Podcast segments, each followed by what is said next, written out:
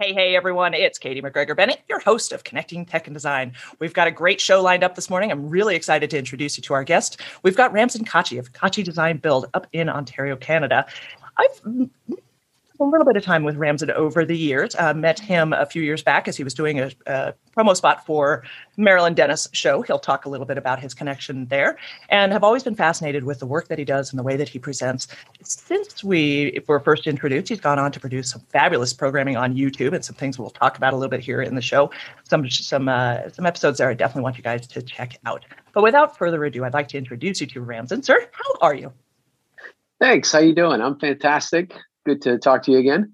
Yeah. You know, it's funny. We've been talking about doing this for some time, and various reasons we've had to reschedule, and that's totally on my side. But I'm actually glad that a little bit of time has passed, because you have done some really cool things, and particularly over the pandemic year, especially with the new series Bespoke in the Burbs. We'll talk about that. I'll have you talk about that a little bit. But it's just been really fun to see how you have evolved your world and your offering, and how you're really presenting and promoting that. And it's just something it's caught my eye, and it's kept my interest. And so hence here we are today. Yes. Yeah. So, you know, if you wouldn't mind, share with us, kind of bring us into your world a little bit, share with us who you are, what you do, and you know, the various layers and levels of. Well, let me go back to the beginning, because it kind of explains everything. You know, I'll try and make it as quick as possible so that it's not long and drawn out. But, you know, I started out in the construction industry. I started out just hands-on doing construction with a white minivan and going job to job and doing work myself. And I grew my business that way. Before that, I was in a different kind of business where I learned a lot about customer service, client care, quality, growing sales. So that gave me the tools in what I needed to run a business properly and grow a business properly. And starting from scratch, meaning starting at ground level, being on the tools, being with the guys on site, gave me an experience that is paramount to running a business in the construction and design world. You can't be a fantastic designer if you don't have a concept or understanding of how to build things. And so having that foundation and growing a business into a full design build business has been a great ride. And I recognize the need for that. I recognize the need for being a full design build, a full service business early on, because I did a lot of work for designers. I did work for other builders. I did work for homeowners. And there was this massive gray area in the middle where the homeowners kind of held the bag on that when things went wrong, or any place that the trades didn't pick up the pieces. It all became the problem of the homeowner. And I just thought, you know, I can't have that.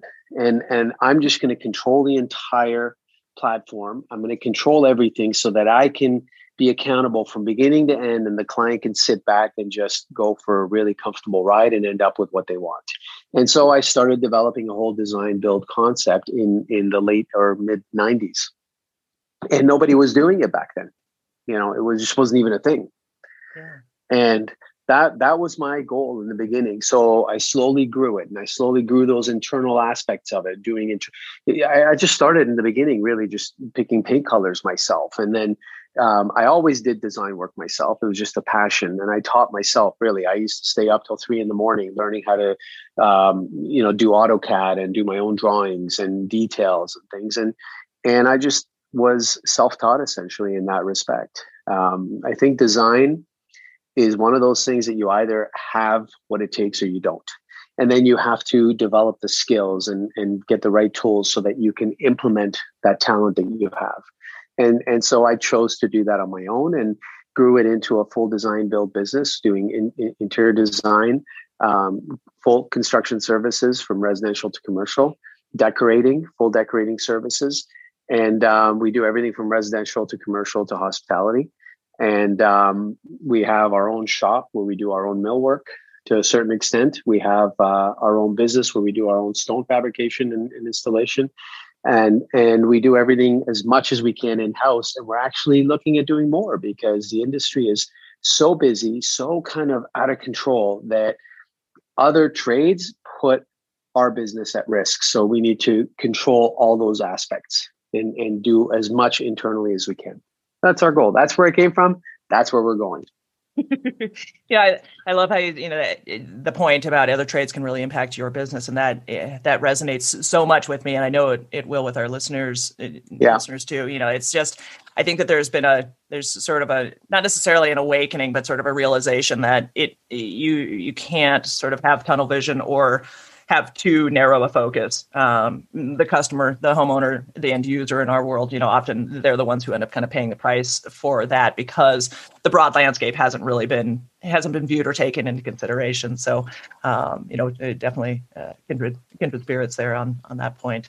Yeah, and it's just so cool, that how you've evolved and you've continued to grow based on an interest that you had to begin with. And again, I think that just resonates so much with me and with the audience too. Well, I think to start with, you have to have a passion for what you do. I mean, we all agree to that, right?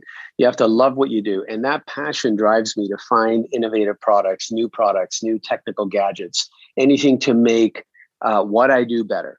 The other thing, like you said, is you have to stick to what you do and what you're best at. I've gone through the phases of trying different things and saying, that was early on in my life where I wasn't sure really what I wanted to do.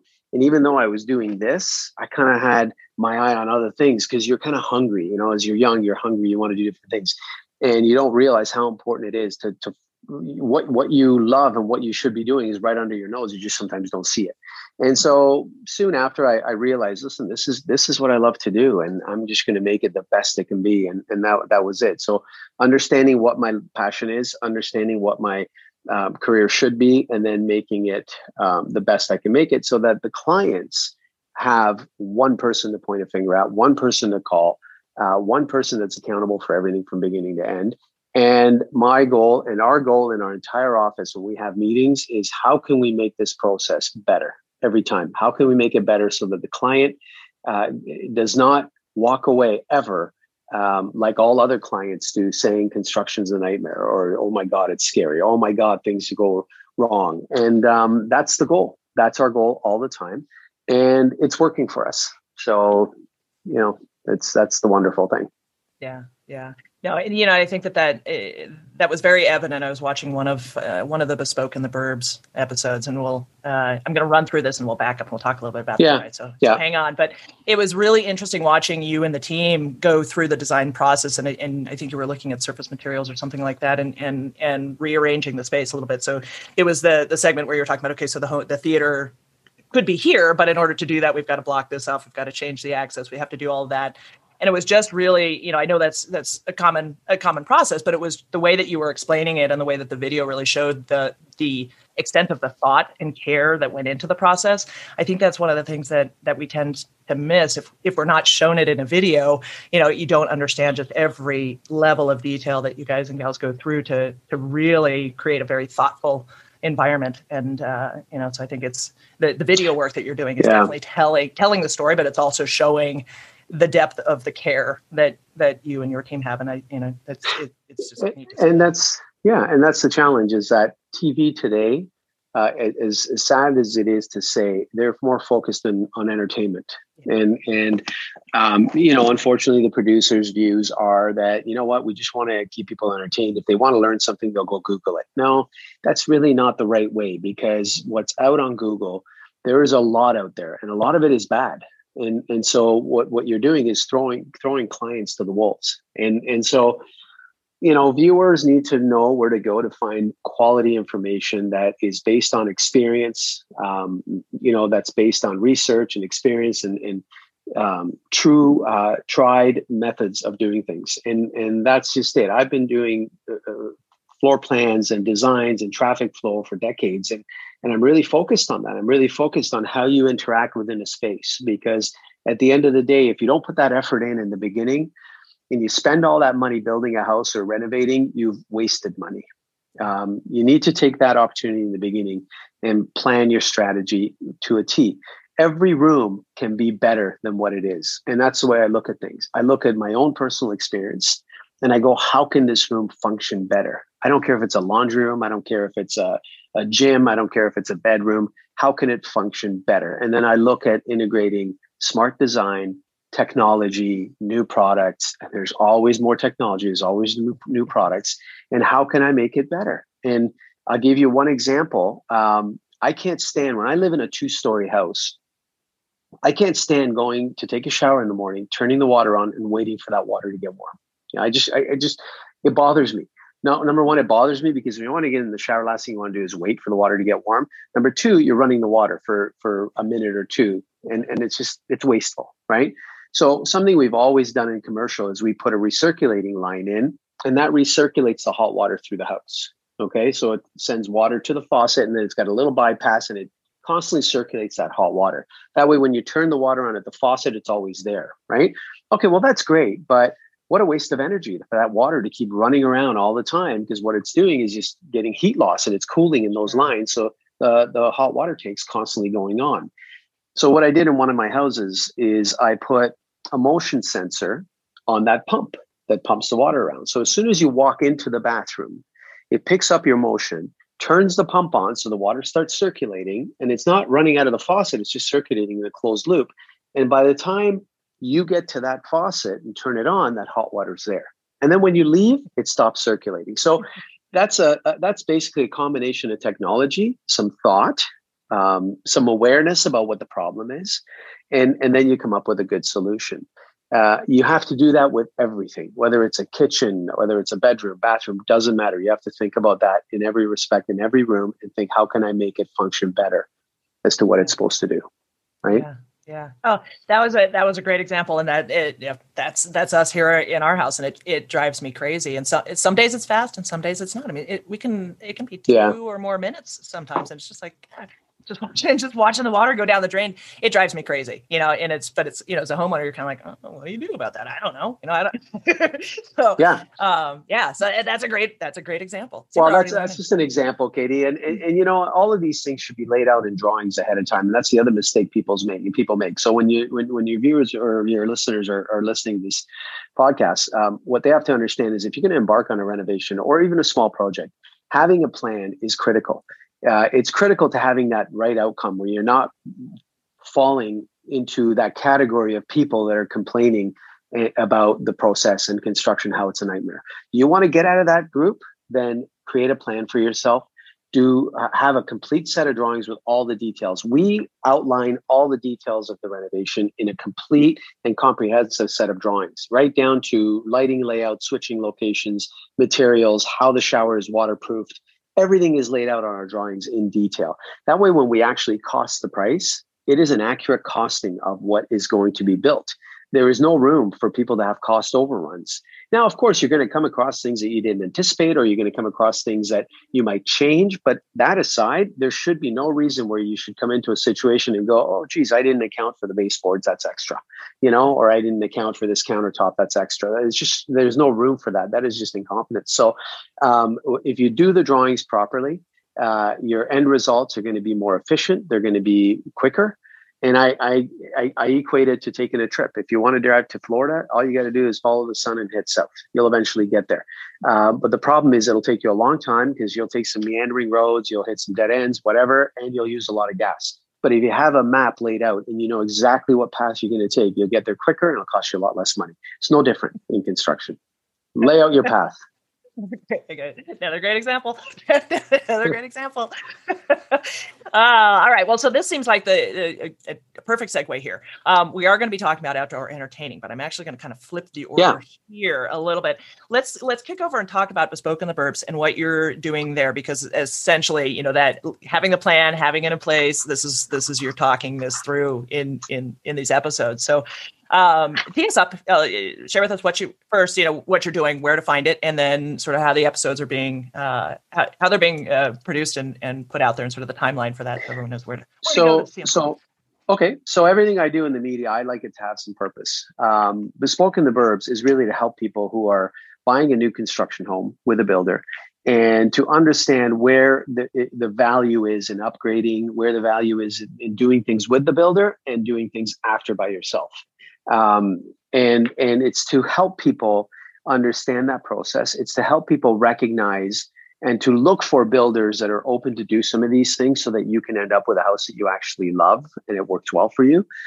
Some builders will say, this is the house, take it the way it is or leave. That's it. You know, and I know that's a tough situation to be in, but there are other builders around, and look for the people that are willing to build a house for you. And yes, they may have their way of doing things, and then you are open to upgrading certain things and making certain changes and then doing certain things afterwards if it can be done. And that's the whole purpose of this. Where do we do things? Where do we not do things? And to what extent? So we're doing a whole series about that. It's a house that I've actually purchased myself from a builder. Well, why would you buy a house from a builder, Ramsin? That's kind of silly. You build houses. Well, yes. And we are so busy that we're booked out till the end of summer. And, you know, for me to take resources, my time to build a house, I have to compromise on the other end and lose revenues in my business and affect my business. So I chose a builder that we do a lot of work with that I recognize as a good builder, as a good track builder. They're out of all of them, they're one of the better ones. So I chose with them. They are doing an infill site in my town, and I want to be there. So I bought one of those houses. And the whole story is now, how do I work with this builder to take their product to the next level? They're a great builder to begin with, but I want more of a custom home. So what do I do to take it to the next level? What do I do with them? And then what do I do afterwards? And then what do I ask them to allow me to do in the process if they will, right? So that kind of makes everyone relate to me a little bit. Okay, I can be in that position. I can find that good builder. I can maybe have these conversations. And one of the first things when you said was the floor plans. Or Fernbrook is open to altering your floor plan any way you want. That's just something they do for every client. So I took the floor plans and I completely redid them to suit my lifestyle. The laundry room was on the main floor, and that's not sufficient for me to have a mudroom, laundry room combination. I have a busy household. My two adult kids live with me. My partner's two kids live with me. So Judy and I have our lives, and we got her two young kids and we got my two kids. So, you know, that laundry room, mudroom is just not sufficient. So I wanted a mudroom on its own. I want a laundry room upstairs, and I want another laundry room downstairs. And so I completely redid my floor plans, and they were open to it at no extra cost because the house is the same size. I didn't make it any bigger. I didn't add anything. I just reworked everything. So step number one. And then you're saying, well, you know, that was kind of cool. Yeah, it is, because you look at things and you go, they design these things quickly, so they don't think about all those little things to make it that much better, right? So then we're going through the process now. Bespoke in the Burbs is a series on YouTube. And the first few series was really just getting our heads around the design, going through some of these things. But now it's going to start getting even more exciting because we're now designing the rooms right down to the decorating elements. Tile layouts, how to install them, how to lay things out, what fixtures, how the kitchen is being designed, elements that I'm incorporating, things like, for instance, the robot vacuums. Okay, so I have mine, and I hate the fact that they're always out in the open somewhere looking ugly. So I created a little alcove in the mudroom, so they go and park themselves in there. There's an outlet in there. Their charging stations are there, and they're out of the way, so you don't see them. They go into the mudroom because they will map the house and they'll go when they need to go. So now they don't need to be in plain view, right? So it's all those little things like that. So that's what Bespoke in the Burbs is all about. And the next series may be something where I custom build my own house, which will be over the top from beginning to end, looking at every single detail and making it better. But this is a very good house. It's not an amazing, great over the top house, but it's a very good house, because just like anything, the more money you throw at it, the better it can be. But that's not what this is about. This is about, where do we spend the money that we have, and how do we spend it wisely? This is kind of an approachable home and an approachable price point. Yes. Well, yeah. Okay. Relative to every market. Okay. So I might say, I might say a number, and somebody that lives in a small town in the middle of the U.S. or Northern Ontario might go, oh my God, that's what it costs for a house. Well, yeah. Or it's even more if you go in downtown New York somewhere or something. Right. Sure. It's all relative, right? So relative to Oakville, where I live, this is actually an affordable house. And I like the pre-construction scene. You know, I know some people like the flipping houses scene, but that is becoming more and more difficult every day, because people selling houses are wanting more and more money for what they have. So you're overpaying for what you get, and then it affects the end result. So it becomes very challenging. It's becoming more and more difficult to flip houses. Pre-construction is fantastic. You buy from a builder 2 years before it's done, okay? You put a small deposit, very little, essentially, And it sits there for 2 years. By the time it's done, the house has gone up already 10, 15%. So you've already tripled your deposit. That money wouldn't have done that for you in the stock market or in the bank. So it's kind of a really good scene. And then because people are hesitant or afraid, they look at pre-construction and they're unsure. So they go, I don't know. When it starts to form and the development starts to finish and that little parquet gets done and everything is done, they're like, oh my God, what a nice place to live. I want to buy one of those houses. Now you're paying $200,000, $300,000 more. So I like the pre-construction scene, and you know, I think people should start looking at those things, and then you take that and you improve the house in a smart way. You start to create a good investment for yourself. Yeah, yeah, no, that makes a ton of sense. So, Bespoke in the Burbs. Let's see if we're looking. You could take a quick pause here and navigate the audience to where we can find that. So that would be on YouTube. It's under your channel, Ramsin Khachi. Yes, Ramsin Khachi. Yep. Okay. And guys, gals, that's RamsinKhachi. Yeah. So you find that there. And then you'll just look under the playlist. You'll find them all. They're really great episodes. Hey, definitely watch them and digest. There's a lot of really good information in there. And just, but yeah. And I just found them incredibly entertaining as well. So cool. It'll be more so as we go on. Oh, I know. I can't wait till it actually gets to kind of that next level. I know you're farther ahead already than what we're seeing, but we'll see that. So yeah. All right. Well, so one of the things, kind of shifting away from Bespoke in the Burbs, but staying in that same vein, you do have a video here up on your channel about how to turn your backyard into the ultimate backyard. And then recently you did a piece for the Marilyn Dennis show, and this is actually what picked up my interest on having you come on soon. You know, outdoor entertainment. It's becoming it is probably the hottest topic going right now.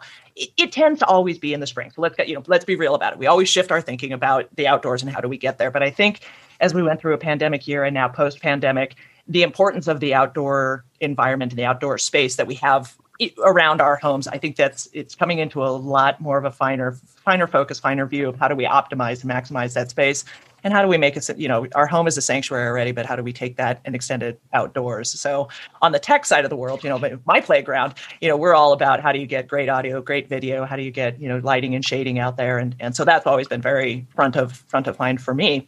And you're definitely touching on some of these as you get into your list here, but there's so much more to it. And there's a lot of really cool new products on the market and coming to market, some that I wasn't familiar with at all. And you know, on the shading side of the world and, you know, sort of very versatile pergolas and that sort of thing. So there's kind of the things that were piquing my interest, but let's shift over now and talk a little bit about some of your fave finds for fabulous outdoor entertainment spaces. No particular order, of course, but take us through some of your faves if you would. Well, there is no limit to what you can do in the outdoor space. And you really have to treat that outdoor space as an extension of the interior of your house. And so when you start to think of it that way, and that's what's happened right now, that these spaces are being reimagined. And then you couple that with innovation and technology. You can now maximize the use of that space. You can render a space for its ultimate purpose, and the ultimate purpose for an outdoor space is just living outdoors and enjoying it. If you're in the climates such as ours, northern climates, you know, Minneapolis, New York, all these places where you have winters, then, you know, you're limited. But what it does, it extends the use of that space for the year, extends the possibility to use it. And if you're in the southern states, then you get good use of that all year round, which is great. Why not do some of that amazing cooking outside? Why not do some of that amazing entertaining outside? And so we always look at what's cool, what's innovative, what's new. And the Marilyn Dennis show is a show I've been doing for over 22 years in Canada. Marilyn Dennis is kind of like the Oprah of Canada. And people just love her. She is a staple and a mainstay in the media market. People love her. She's funny. She's witty. She's great. She's a great interviewer. She just brings great content to people. I have been a design expert, a design guest expert, and a home expert on the Marilyn Dennis show for a long time. And one of the things I do is I bring innovative products and gadgets and cool things to the show. So we do product segments, and people just love those because I used to travel a lot. Now I'm not, but I used to travel a lot to shows and trade shows and find the coolest things. not just cool things in the respect that from a techie perspective, but just understanding what consumers want in a home. So I hone in on things that make sense and make our lives better. So then we you know, the segment you saw was really an outdoor segment, but the thought behind that was, let's be a little more whimsical on this one. Let's be a little more over the top, because I don't mind that. Not all of us can afford all this stuff, but what people have to understand before they get upset is that this is where it starts. It starts with somebody dreaming big and creating that first run of things. And that first run is going to be extremely expensive. And only the few wealthy people will be able to afford that until it gets into mass production and the price comes down and then it becomes available to us. Why not know about it right up front? And also take that image and that notion and that product and maybe improvise and create something on your own on a more economical scale. Okay, so there's a lot of options without saying, well, I can't afford that. Why are you showing me that? Well, I'm showing you that so you dream and you look into doing these things and maybe reimagine things and reinvent. So we went through some really cool products. And when it comes to outdoor spaces, yeah, you can have a sitting space out there, but how can you make it so much more amazing, right? So where do you want to start on that? I can talk about products all day long. How about, all right, well, let's talk about comfort first. Let's go comfort, then convenience. It's done. Okay. I want to get rid of this. So comfort, let's talk about furniture. Furniture has come a long way. That furniture did not last in the outdoors. Now with the innovation of materials and products, the cushions are so much more durable and resilient to moisture. The fabrics are so much resilient to UV light and outdoor elements. The frames are being built so that they can withstand the harshest weathers. And all this starts really in the commercial world where things are extremely expensive and then it trickles down to the residential world. So when we used to buy commercial products for high-end projects, because that's all that would work really and last, now we can find it in the residential market because that has trickled down to there. So there is a lot of great innovation in furniture, which are modular pieces, sectionals, tabletops that like coffee tables with porcelain tabletops that are literally bulletproof. There's nothing you can do to them that will hurt them. So these things now function really well. And then there's a whole level of innovation to give you some storage, some functionality, whether it's functionality in the way as USB outlets or Wi-Fi hotspots to just storage. There's all kinds of stuff that's integrated now. So that furniture is the one element, and comfort just comes with that. Okay, outdoor cushions and things like that. Then when you get into convenience, outdoor kitchens, that's a whole world in itself. And we design a lot of outdoor kitchens. There are a lot of outdoor products from a kitchen perspective that will allow you to have that kitchen space outside, whether it's outdoor refrigerators, amazing grills, but also pizza ovens that are just not only functional, but aesthetically appealing beyond what you can imagine. So one of the ones I showed on that segment was the Zesti pizza oven. It's called Zesti, Zesti, and it's made in Australia. And I came across that product because I did a lake house in Kenora, Ontario. It was a massive lake house, gorgeous place with an outdoor kitchen, and I wanted a really cool piece of art as a pizza oven. And I came across this Zesti pizza oven and I incorporated that into the design.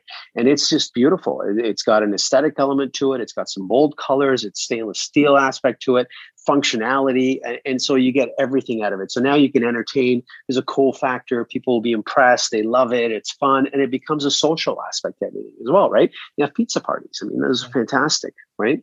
Yeah. So that's one thing. Then the issue is, well, how do I keep warm out there? Well, there's all kinds of ways to keep warm out there to extend the seasons, whether it's radiant heaters, which we integrate into overhead structures, or fireplaces. Outdoor fireplaces, like Napoleon has a series of outdoor fireplaces that are ventless, meaning they vent out the face. There's no piping, no nothing. So you don't need to build a structure. You can just have it floating with a surround on it, with like a porcelain surround, or Dekton is a product we use a lot on the outside. And so you now have a fireplace that creates that ambiance and warmth to extend those seasons, or you can enjoy it late at night or whatever.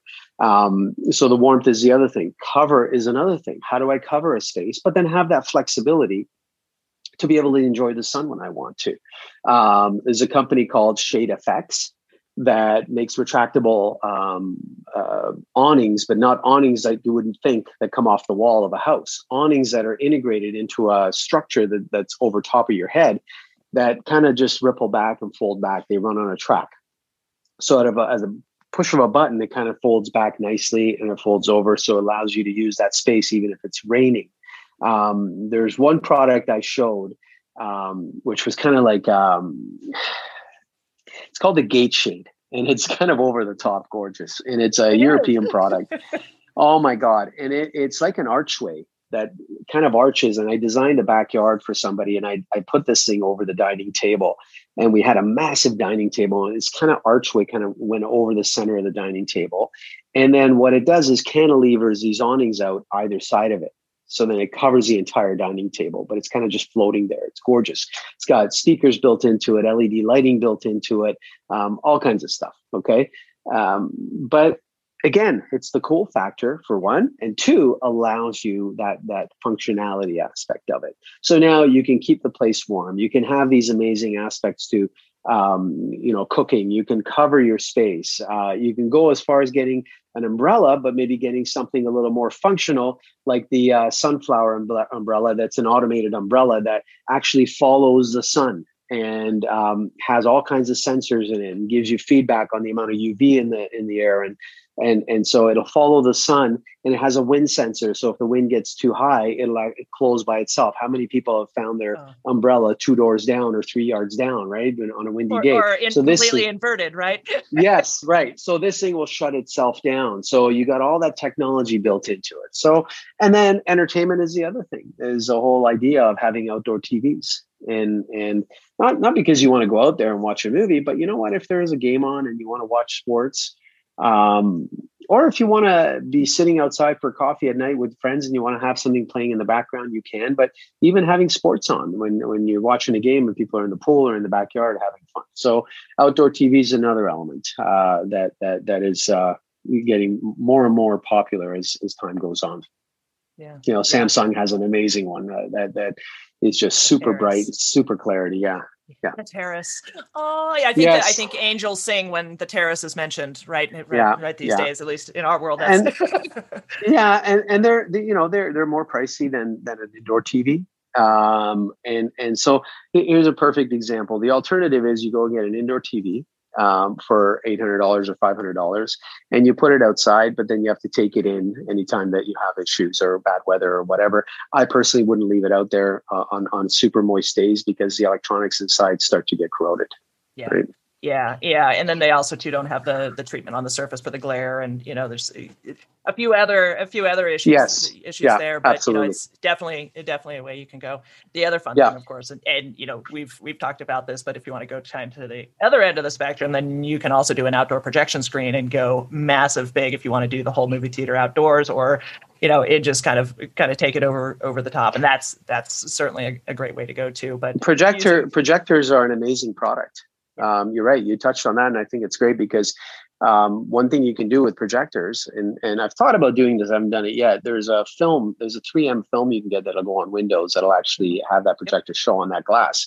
So if you had a massive window, you can actually cover it or put the 3M film, or even put a drop-down screen on the inside of the house and have the projector on the inside of the house. And then from the outside, you have a full screen on the inside. There's many ways you could do it, but projectors, there's portable ones you can get. So you can do a lot of things. There's no limit. Yeah, you can. And, to be real, though, my AV brothers and sisters are going to gasp when I say the following. But, obviously having a screen that's made for a projection system is important. But in the backyard, a lot of homeowners will do a white sheet. Sometimes that works. When you're entertaining kids and the image quality isn't of utmost importance, there definitely are other ways to do it. And it's such, that's kind of my world. So I get goosebumps about it, but it is just so neat to be able to go outside and family, friends, and just watch a movie. And, at that point, it isn't about image integrity. It's just about the experience and enjoyment. And I agree. Yeah. To each his own, right? Somebody that wants to go and spend $1,000, $2,000, $10,000 on a screen, they can. Someone who wants to use a white sheet and pin it to a clothing line, you can. It doesn't matter. The experience is what you spend with your family together. It's not looking at the screen going, oh, look at that screen. No, the image is there. It looks fine. You can have it look better, but you can still have that experience. It doesn't matter how much money you throw at it. Exactly. Right. There's a great story a pandemic story last year. Just a little sidebar here is there's a friend of mine who's works with a company called Barco, and they do they're gorgeous projectors. They do the high end premium commercial and residential, and they come down a little mid market too. And during the pandemic, you know, he's normally traveling full time. And so, you know, we often joke about the fact that his kids are growing up and he's, you know, he'll see them when they get married. But through the course of the pandemic, he was at home, and what happened was his kids started going a little nutty, and they're kind of looking at dad going, we need entertainment. And so lo and behold, you know, Daniel took one of his, you know, out of his lab, he grabbed one of his projectors, took the sheet, which I thought was awesome because, you know, this is a guy who's all about image integrity, pinned it up, literally clothespins onto the fence out back, and created this outdoor movie environment for his kids. He posted it on Facebook, and just the industry kind of went wild. And it was just like, this is what it's all about. You know, we get so hung up in how the perfection of things, or the integrity of the image, or how it has to perform a certain way. But at the end of the day, it's you, right? And it's just it's about the experience. It is. And I think, you know, for me, that really, it just hit my heart really hard, but in such a gratifying way, because it's like, we can talk performance all day long, but we can also just sit in the backyard and have a really great time with our kids and have it not be about the performance whatsoever. 100%. And, you know, and I think that, 100%.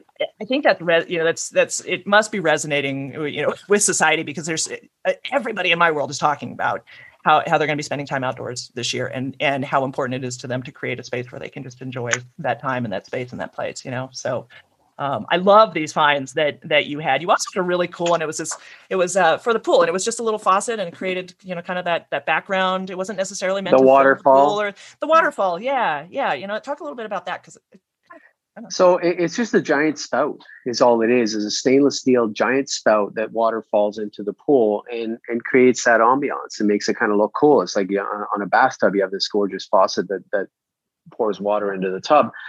It's the same concept. You've got this waterfall spout on the side of your pool that recirculates the water, but also gives you that noise of water, an aspect where you can go and lay under the water or sit under the water. And it looks cool, and it's not expensive. I mean, it's a give or take a few dollars, probably an $800 piece of equipment plus installation and hookup, right? Yeah. And it's got lighting too. And, you know, and I think that, again, it just kind of creates, there's these additions that you can do that create an aesthetic and really enhance the experience. And it's just a great list that you've. Well, lighting is a huge one. So I you know, just to touch on that. Yeah. So outdoor lighting is a big thing, because creating that ambiance and having the right kind of outdoor lighting creates that ambiance. There's so many levels to outdoor lighting. There's all kinds of outdoor lighting. One of the products we use, InLite, has some beautiful fixtures. So the days of just having those simple garden bollards are gone. There's so many different types of lights, whether it's indirect light, accent lighting, with LEDs being so much smaller and compact. There's so many ways you can light individual things. And that's just it. You light individual elements of your design to create that balance and ambiance in the backyard. So you have general lighting, you have accent lighting. And with general lighting, we tend to love to put the lighting high up into the trees so that it cascades through the leaves and creates kind of a moonlight effect, right? Because you don't want to create a runway in your backyard. So you do different levels of lighting. Then you got products like Philips Hue that give you the opportunity to give color into that space. So with regards to creating ambiance with color, so you start creating different levels of color throughout a space just to create a different environment or different mood. So lighting is a big one, and then couple that with sound, then you can take it to the next level again. And having audio outside is a big thing. So you can go as simple as getting a portable speaker like a Sonos Move. That's an awesome speaker. They've got a smaller one that just came out with, which is the Sonos Roam, that gives amazing sound, amazing connectivity. You can stream all kinds of content, and Sonos is one of the products we use a lot. And so, or you can go into the next level, which is getting an entire system in your gardens, in your garden beds. Products like Sonance makes beautiful garden speakers. Bose makes an environmental speaker. If you've been to Vegas, if you've been to the Wynn and you go through their gardens, they have these Bose speakers everywhere, and they're fantastic. And what I love about garden speakers is that they're different than the regular speakers people put on their house. People think that, okay, I'm going to be in my backyard, so I'm going to put the speakers on the back of the back wall of the house and point them to my backyard. Well, what you're doing is you're driving sound to all your neighbors' yards. Yep. Because it's way up high and it's driving it outwards, where if you look at garden speakers, they're in the ground, they surround the sound around you, and they project it around you and not away from you. And that's what it's all about, designing the right the right setup to keep the sound within your space to surround you, so you don't feel where it's coming from, but you feel the effects of it. And then you don't have to turn it up loud to hear it. You know? Right. And that, let's just talk about that a little bit in on the tech side of the world in AV. That's one of the things where, you know, we kind of go, okay, well, this is a scenario where more is more, not less is more. Yeah. The more speakers you have located throughout the backyard, the more opportunity you have to keep that sound focused, so that you get to enjoy it. Your neighbors don't have to be forced to. Right. Right. And I think it's sort of a hard to kind of wrap your arms around initially, but once we have the conversation and you understand why that's happening, that really having more speakers throughout the backyard really does help. And it's amazing how narrow a focus a speaker can have, and how narrow the areas that sound will travel. So if you've got, you know, a walkway in between homes, you want to have sound on the corner there, but you don't necessarily want it reaching over the fence. That is absolutely no problem. Right. I think that absolutely is so cool, you know, that to be able to corral it, but also, you know, harness it for what you want to do too. So. Yeah, I agree. Yeah. And then the other thing is the materials you use. Yeah. Yeah. Talk in the environment that you're talking about that. And I mentioned to you that we have Stone Labs. With Stone Lab, we have three locations, and out of one of the locations, we actually sell tile material. And the other locations, what we do is we do countertops and wall cladding and you name it. Okay. Fireplace surrounds. And so stone fabrication is a big thing, because we design spaces. We start to do really creative things with stone. And so I find that most fabricators are challenged beyond what they're capable of doing, and then we have problems. So it's one of those things we took on ourselves to be able to manage that level of quality that we want in detail. But going back to selling product, there's been a huge influx of porcelain into the market.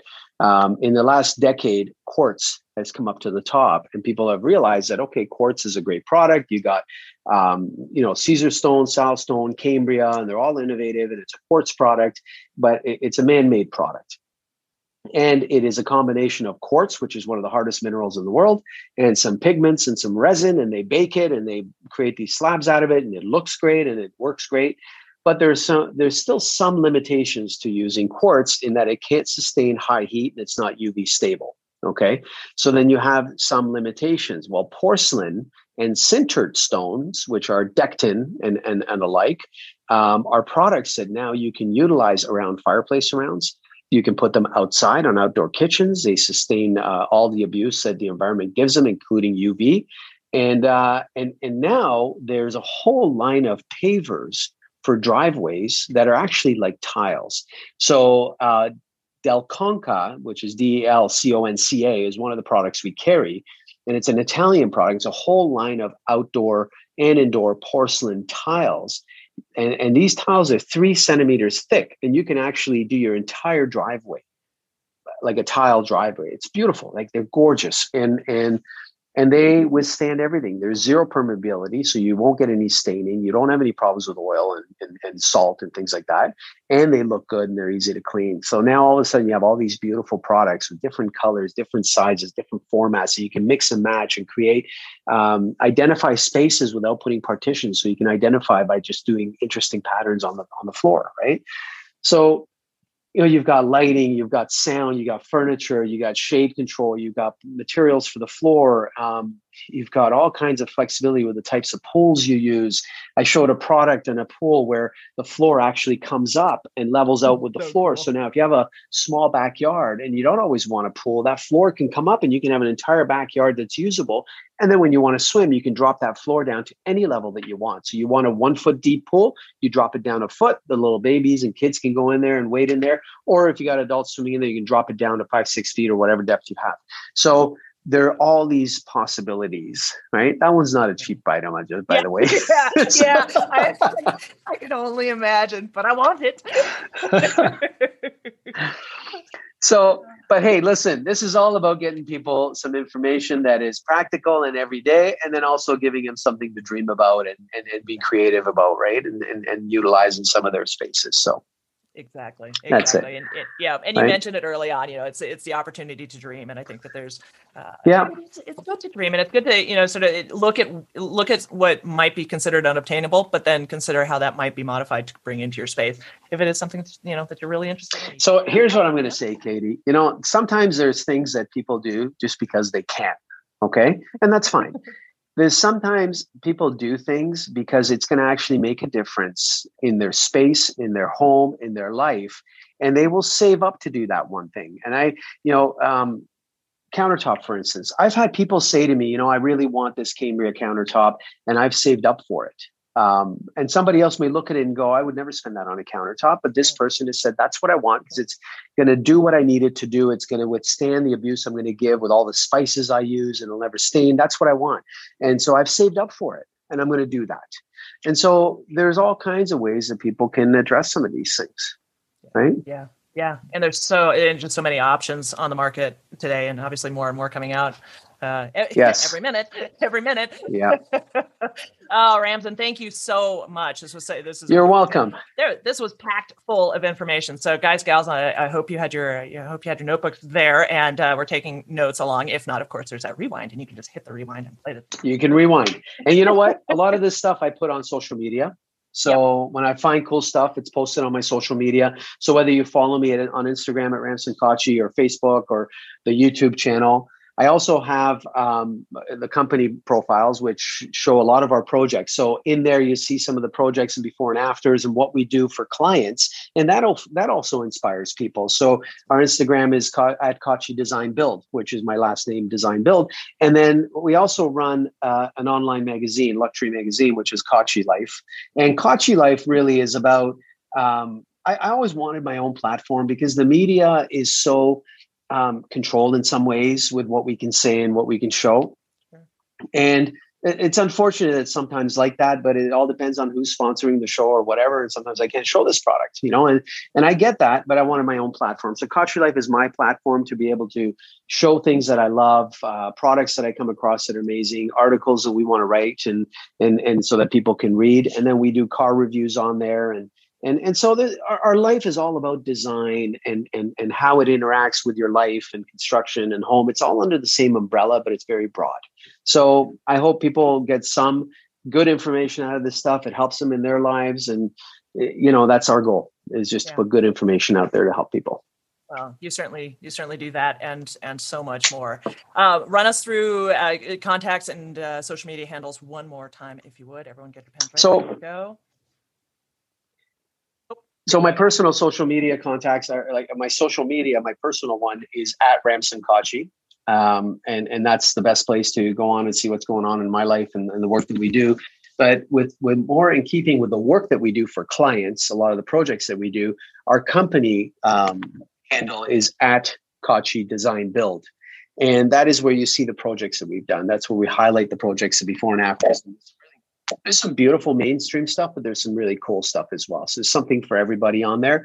And then our online luxury magazine, which is Khachi Life magazine, and the Instagram at Khachi Life is all about our own platform of information, where we write articles on things, test drive vehicles, write about them. It's just a lifestyle magazine that's online, and that's our way of bringing more information to people. Yeah. Brilliant. All right. Well, we're just about out of time here. Thank you so much again for taking the time out of your day to share all of this, and just for the care and the detail that you put into your work is exceptional. And I appreciate it. I love it. It's my pleasure. I hope I didn't talk too much. Oh God, no. Are you kidding? No, I do this for a whole nother hour if I thought anybody would listen, and they probably would. Oh, jeez.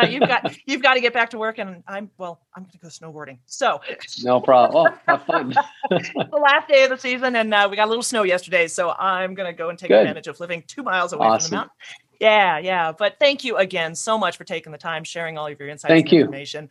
Love to have you back on for another round of this as we get into another season. Happy to do that. Yeah, Spring is coming. We'll do something else. Exactly. Okay. All right. Well, have a fabulous rest of your day. For everyone listening in, thank you so much for taking time out of your day to listen to Connecting Tech and Design. If there's a topic that's front of mind or that you're interested in talking about, reach out, shout out, and let's have that conversation. Thanks again for tuning in. We'll catch you on another episode of Connecting Tech and Design.